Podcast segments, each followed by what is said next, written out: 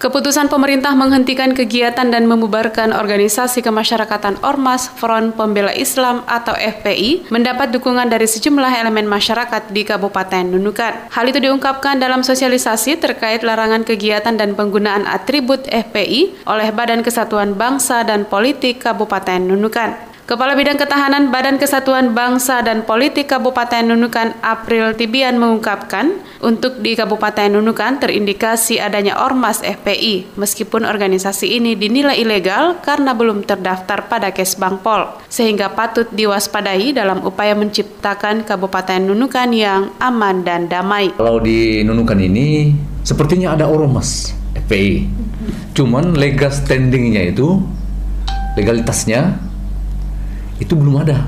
Tetapi kalau menurut penglihatan dan pernyataan dari baik dari uh, MUI, dari FFKUB, dan ormas-ormas yang lain itu sepertinya ada.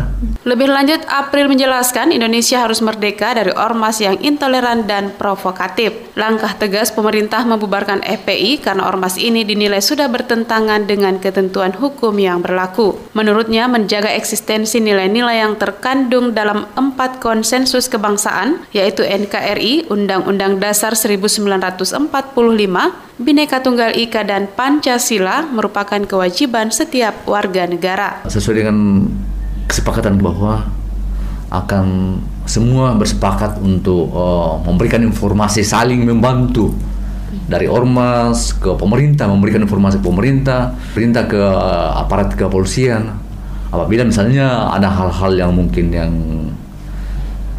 kita tidak inginkan. Di akhir pertemuan tersebut, para ormas menyatakan sikap dalam rangka memelihara dan menciptakan suasana yang aman, tertib, dan tentram di lingkungan masyarakat Kabupaten Nunukan. Salma Amin melaporkan.